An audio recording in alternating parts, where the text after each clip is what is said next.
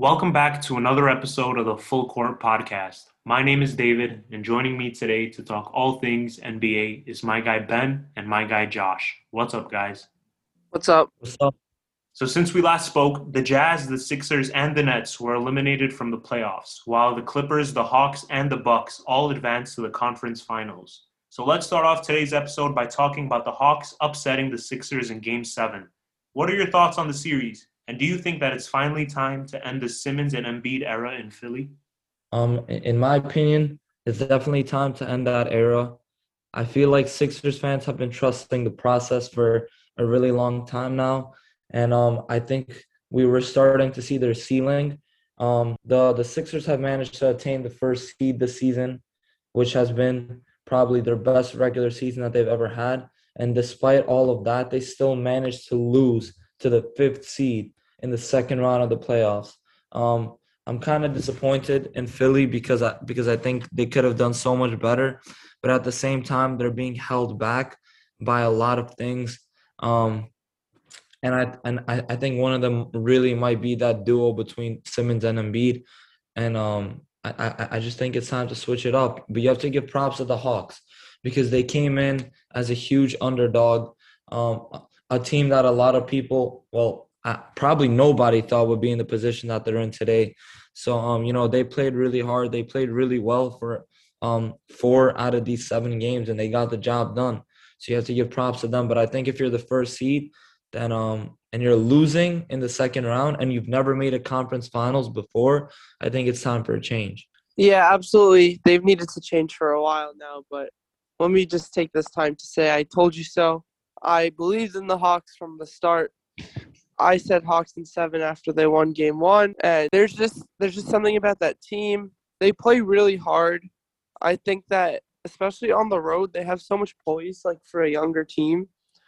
They won 3 games in Philly, and in the last 2 years, Philly has only lost 9 games on their home court, and they lost 3 in this series alone to Atlanta, which is pretty remarkable.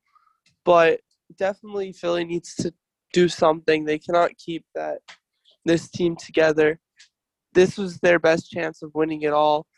Like, they couldn't get past the Hawks, who have one all-star on their team and no other, 20-point-per-game guys, really. Like, Ben Simmons actually made the all-star team over Trae Young, too, which is what's really funny. But I think they'll blow it up. They'll do something to help Embiid because, Embiid is their guy. They're going to stick with him. They're going to go elsewhere with probably Simmons, maybe Tobias Harris, although Harris was pretty decent. His contract is crazy right now, and they could probably get players that could fill up his position for a little bit cheaper. I like Seth Curry. He's on a very good contract for them. He's a very good player, but I think Doc Rivers needs to go, even though it's only 1 season. Doc Rivers, I think David has a stat that he might want to read, but I think he's a terrible coach. So why don't you go ahead and read that stat? Yeah, definitely. So basically, I was reading an article posted by CBS Sports headquarters, and they basically said that in the last 2 seasons, Doc Rivers coached teams are 11-5 when having a 16-point lead or more in the postseason. The rest of the NBA is 76-3. So that basically just goes to show that when the going gets tough, Doc Rivers just buckles under pressure. So honestly, I do think, in my personal opinion, that Doc Rivers can lose his job.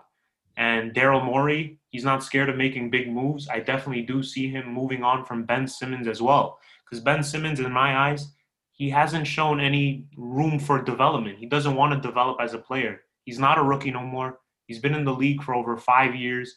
And he's scared of the free throw line. He doesn't shoot three-pointers. He's only good at defending.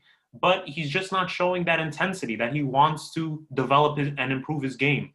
So I won't be surprised if Ben Simmons gets traded. He can get traded in 6 weeks. He can get traded in 6 months. But sooner rather than later, Ben Simmons will be traded. Hey, remember when people were clowning the Miami Heat and Heat fans for not wanting to trade Tyler Herro for James Harden? I think it's about time we start clowning some Sixers fans for not wanting to trade Ben Simmons for James Harden straight up. Exactly, but let me just give you a quick recap of how their playoff scenarios went down over the last couple of years. So basically in 2017 to 2018 season, the Sixers got eliminated from the playoffs by an experienced Boston team. This is completely understandable. That was their first year. The following year in 2018 to 2019, the Sixers got eliminated by Kawhi Leonard's crazy game winner in Game 7. You're facing Kawhi Leonard. I understand that. You lose to the playoffs. It's understandable. Last season, Ben Simmons, he gets surgery on his knee. He has to leave the bubble early. This is also understandable. Injuries do happen. And this season, you lose to a fifth seed Hawks team that had no business of taking you to 7 games. And honestly, it's time to move on from him. They made many roster changes as well. They signed Seth Curry. They got Danny Green. They got Dwight Howard. They got a new coach, and you get bounced in the second round. So they're going to have to make some big changes. Yeah, definitely. And also, I feel like the Sixers, just in that Hawks series, they got figured out really easily. Like, even though the Sixers have some good offensive options, it really just came down to if the guys that have the ball in their hands, like Tobias Harris and Joel Embiid, mainly if they're missing shots, then the whole operation pretty much just falls apart. Although the team chemistry during the regular season was good, it just seemed to falter during the playoffs. And maybe that has to do with the fact that Ben Simmons didn't want to shoot the ball, or some of the guys just weren't hitting shots. It was weird to see from a first seed. What trades would you guys make for Ben Simmons? Because he's probably on the trade block now. I think CJ McCollum trade would be perfect for both teams. But I don't know how, if Portland really wants to do that. But if Philly can get CJ McCollum straight up for Ben Simmons, I think they should do that. I think they need, an elite shot-creating guard next to Joel Embiid. And Portland's the opposite. It's proven that, Dame and CJ aren't really much of a duo. They kind of are just a my turn, your turn kind of thing, where they each take turns, with ISO ball. And both of them are terrible defensively. And we've seen Portland, they've committed to getting a bunch of defensive players, but at the end of the day, their defense is bad every year because their two stars and their guards just don't defend well at all. And so I think that if you trade CJ for Ben Simmons and move Norman Powell to the shooting guard spot, I think that team would be very, very good defensively. And also decent enough offensively if you have Damian Lillard, obviously, running the show. But they would have to commit to Ben Simmons being a power forward. I don't think that Ben Simmons is going to get the opportunity to play point guard again for most teams. I think if he gets traded, it would most likely be to become a power forward, unless he's getting traded to, a rebuilding team, a younger team like a Detroit or an Oklahoma City. Because those teams have picks and young assets that they could trade for him.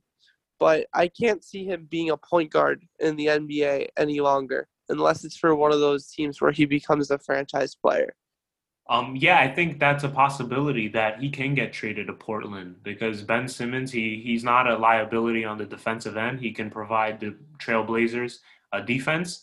But I don't see him going to a team that's rebuilding like the Detroit Pistons or even the Rockets or anything like that. I feel like, in my personal opinion, that Ben Simmons, he's truly a center. I don't think he's a point guard. He plays like a center. He doesn't shoot any threes, and he's just a big body. So I would personally play him at the 5. But okay, let's move on and talk about the Nets series. So the Milwaukee Bucks, they beat the Nets in 7 games at Brooklyn the other night. And now the Milwaukee Bucks secured a spot in the Eastern Conference Finals. So what are your thoughts on that series? And do you think that the Milwaukee Bucks can have a chance at winning it all? I mean, for me personally, I think the Bucks are the favorites to win the championship. I think after beating the Nets, which is kind of an upset, but if you kind of look at the situation and what the Nets were dealing with and the kind of injuries that they were dealing with, the series became a lot more even once Kyrie goes down and James Harden has to play on one leg, basically. But still, though, I still consider it to be an upset. And now that the Nets are out of the equation, obviously the Lakers are out early, the Sixers are out. I think this is a golden opportunity for the Bucks to win a championship. But let's just for one second talk about Kevin Durant, who I think completely played his heart out during the series, completely put the Nets on his back and just carried them, had multiple 40 to 50 point games, was literally 1 inch away from sending the Milwaukee Bucks home single-handedly, which is, unfortunately, that's the nature of the game. These kind of things matter if you step on the line, if you step behind it. But at the end of the day, he had a phenomenal performance throughout, and he was doing so throughout the whole series. So, I have respect for Kevin Durant, even though some of his decisions are a little questionable to me. He's a phenomenal player. And Giannis also played phenomenal. He didn't crack under the pressure, scored 40 points, which is amazing. His whole team showed up in the clutch, even though Middleton and Drew were struggling early on in the game. They all showed up. Brook Lopez showed up with that clutch block, and the Bucks deserved to go through, and they did, and were able to do so at an away game against the second seed. And now they're lucky enough to have home court advantage against a big underdog, the Hawks, who I think that they'll beat in 6 games probably, or in some amount of games, but they should win.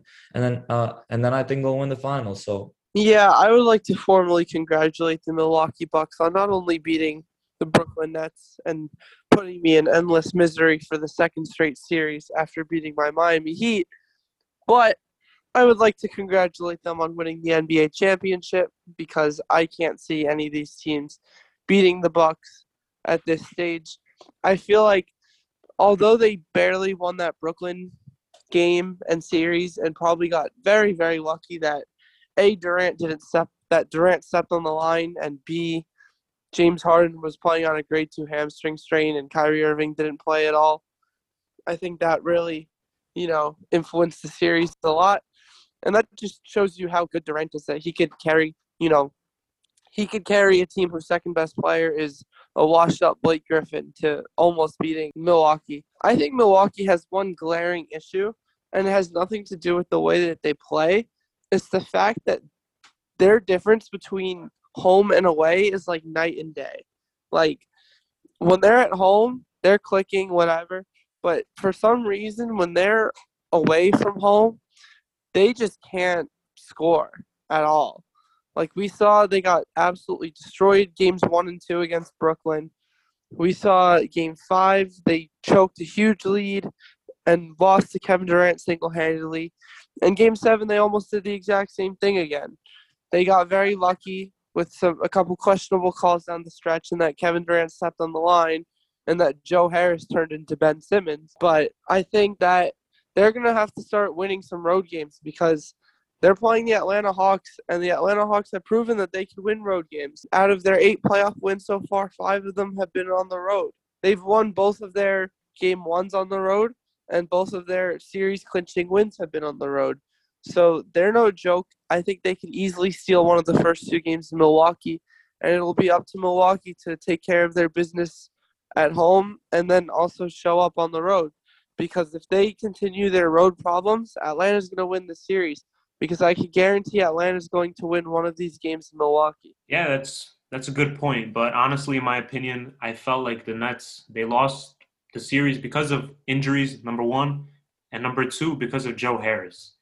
He was putting up single digits throughout the series. He was having an awful series against the Bucks. And give some respect to Blake Griffin. He had a great game 7. He put up 17 points, 11 boards. He isn't a washed player. I wouldn't classify him as washed, but I think that the Milwaukee Bucks are probably going to make it to the finals. But I do have to disagree with Josh. I don't think they're going to win the whole thing. If the Phoenix Suns are able to make it to the finals, I'm still going to choose Phoenix. I feel like they're more consistent. They have a better offensive team. And overall, I just have Phoenix winning it all. But what do you guys think about big men in the league on the free throw line? Because we know that big men, they're not the greatest shooter, but would you guys say that it's better for them to change their shooting mechanics at the free throw line? Like maybe going granny style or something like that? I mean, I think that a lot of big men in the NBA have been able to become good shooters at the free throw line. You have a lot of bigs like Jokic, Embiid, and even more. In particular, Giannis and Simmons and other guys that don't shoot well. I mean, I'm not sure about an underhand shot because, like, I don't know how effective that is in general, but maybe like changing like your form in some regard could help. Honestly, I'm not too sure. I think that's more like a case by case, like thing that you have to look at each individual and see what works for them. But maybe because if you have guys like Simmons that can't shoot like in game, then maybe it would help to figure something out when you're at the free throw line and you have nobody guarding you to figure out the best way to put the ball in the basket. I mean, yeah, like Ben said, it's kind of a case-by-case thing, but honestly, most of the guys that struggle at the free throw line, like a Ben Simmons or a Giannis or like even like an Andre Drummond, are usually guys that can't shoot like very well in general. It's not just a free throw thing. So I don't think they need to change like a free throw routine or mechanics or anything. Like there just comes to a point where you have to accept that these guys just really can't shoot very well. But we saw that throughout the playoffs, like, teams would hunt down Ben Simmons or they would hunt down Giannis and they would purposefully foul them. And they would miss. They would go 0 for 2, 1 for 2, 0 for 2. And it's very important, especially if the game is tight and coming down to the wire, that your star players are getting you buckets. So I personally feel like even though it's kind of embarrassing to shoot in that form of way, if you get a bucket, you get a bucket. So they should change their mechanics a little bit on the free throw line.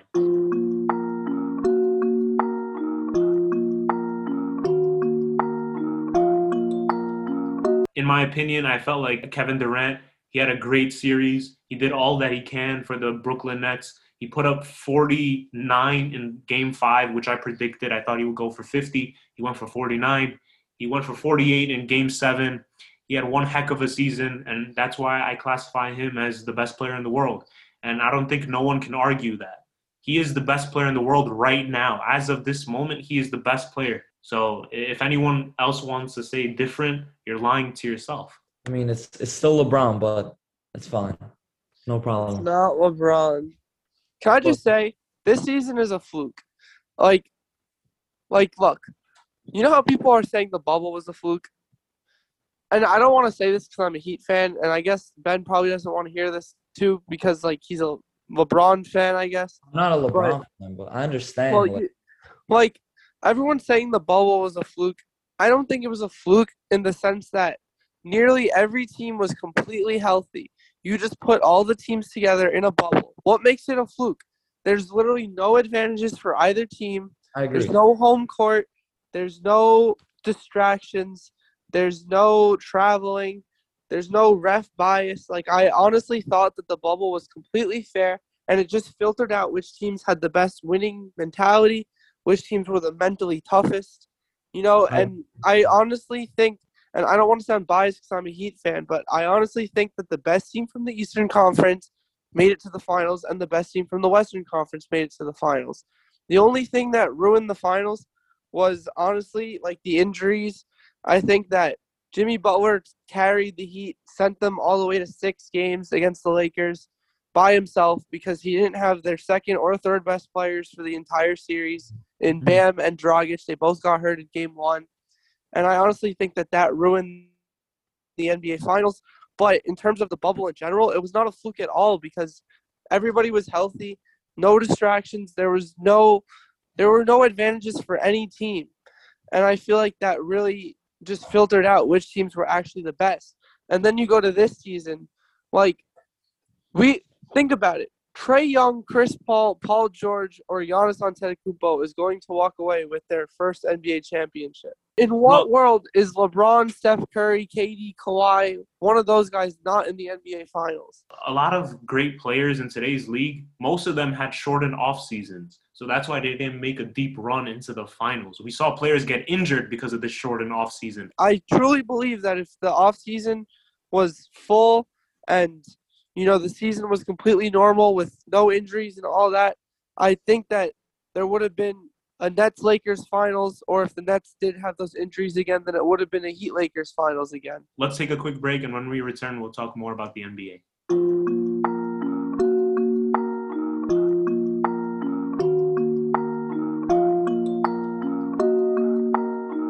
Hey, guys, welcome back to the second half of the Full Court Podcast.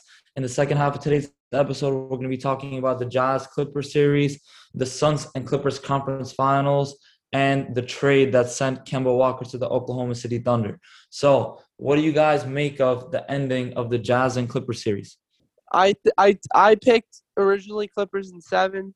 I didn't think they'd get the job done in six. I also didn't think Kawhi would go down.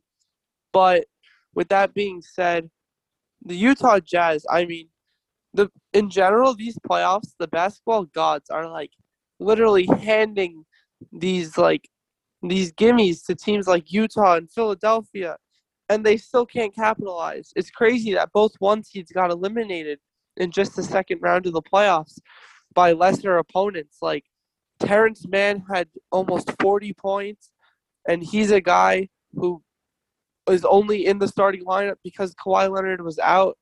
Like, Terrence Mann played 1 minute in the game before.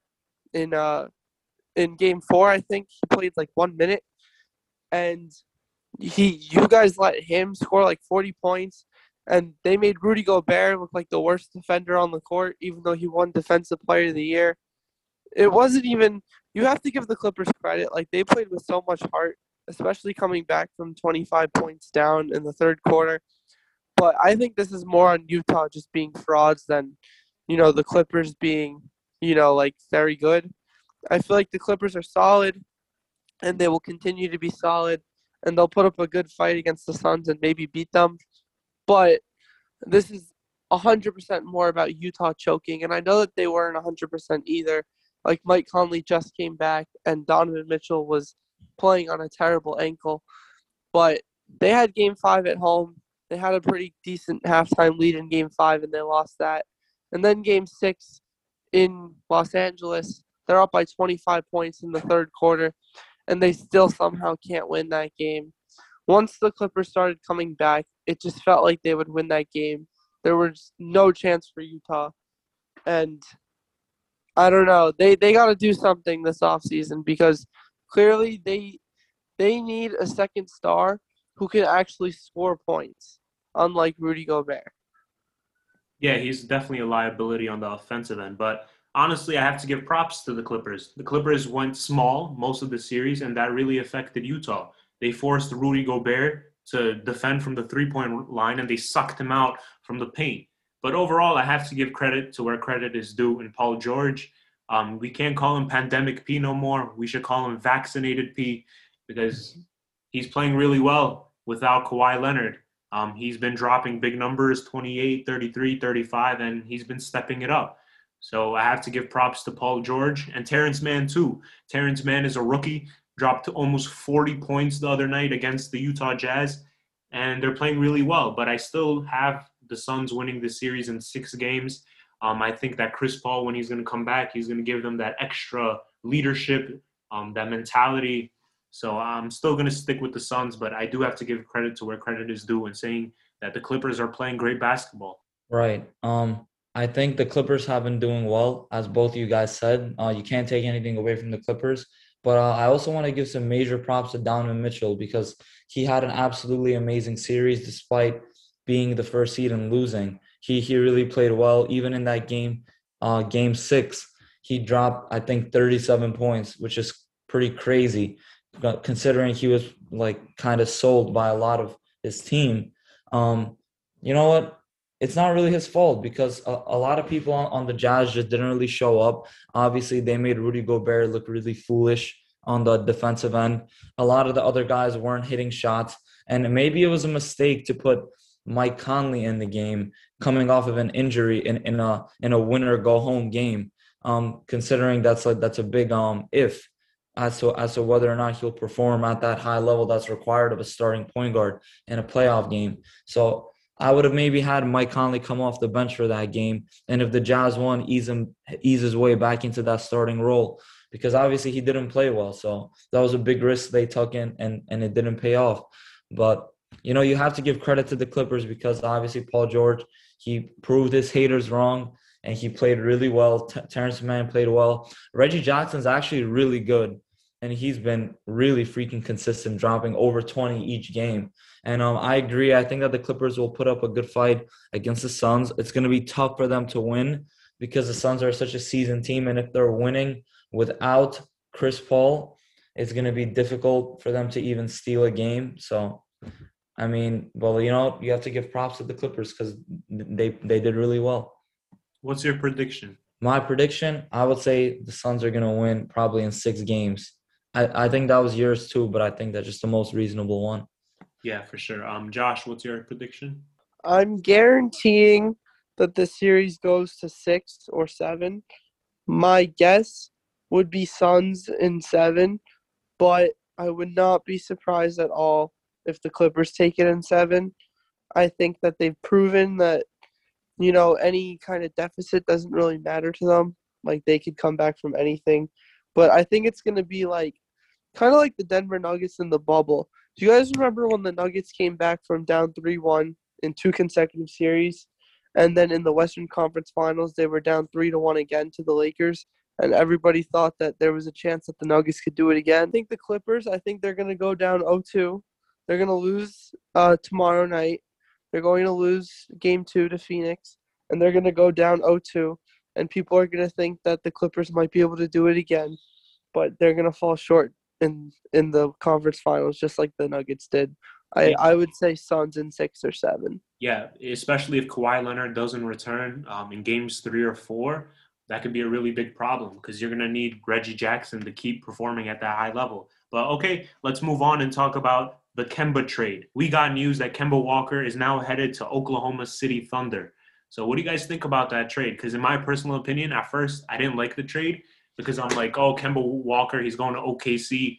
But now I'm thinking about it, and honestly, I think that Brad Stevens did a great job in trading Kemba Walker because he has a massive contract that he got out of Boston. And now I think the OKC, they got a first-round pick out of that. So what are your thoughts on that trade? You know what? I feel like maybe it's a pretty good move for Boston because they were figuring out a way to get Kemba out of there. So they managed to do it. And you know what? Al Horford and Moses Brown are both pretty decent assets. And I think they got some other stuff as well, but those two guys are pretty decent. And you know what? I was speaking to a friend of mine. He told me that he thinks that Kemba Walker might even be traded from the Thunder, which is actually possible because I feel like maybe the Thunder are looking for more picks than star players at the moment, although Kemba could be a good mentor for SGA and kind of teach him the ropes on how to be a good guard, even though he already is. Obviously, he can only bring a good amount of knowledge to the table. And obviously, Kemba Walker is still a great player. So if the Thunder are looking to make a playoff push, he's definitely going to help. But I doubt that they are so early into their rebuilding process. So I wouldn't be surprised that if Kemba even gets traded again. Yeah, I think they're going to keep him for probably the first half of the season. They're going to start him. They're probably – honestly, the Thunder might win a few games with a lineup. One healthy. If you have a healthy Kemba Walker with SGA, Lou Dort, Darius Baisley, and then whoever they want to start at center. I have no idea who's on that team. Maybe Tony Bradley is their best center right now. I have no idea. I don't pay attention closely to the Oklahoma City Thunder. But they have a competitive enough lineup where they're going to win some games, and Kemba Walker's probably going to show out and average at least like 23, 24 points a game. He's going to play big minutes probably, and they're just going to get his trade value back up so that they could trade him at the deadline or in the offseason to a contender, hopefully.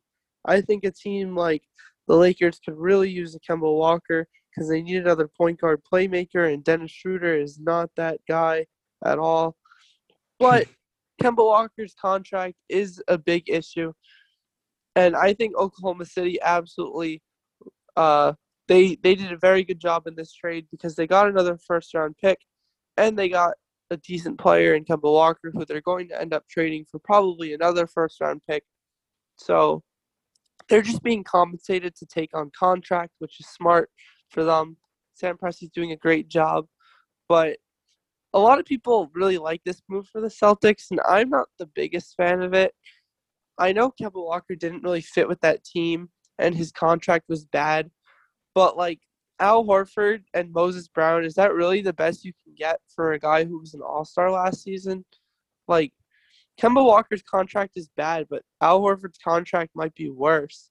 Like, Kemba makes some more money, yes, but Al Horford is not deserving of a $30 million contract. He is a 5-time All-Star, And honestly, he never wanted to leave Boston. So in an interview, they said he did leave Boston. He signed a contract with Philly, their rival, for money purposes. But now he's happy to be back at Boston. He never wanted to leave. He just left because of the money issues. All right, that's going to conclude today's episode of the Full Court Podcast. Once again, thank you guys for tuning in to another episode. Make sure you go follow us on the gram, the Full Court Podcast. We're going to be uploading next week probably, and we'll see you guys next time. Peace. Peace. Peace.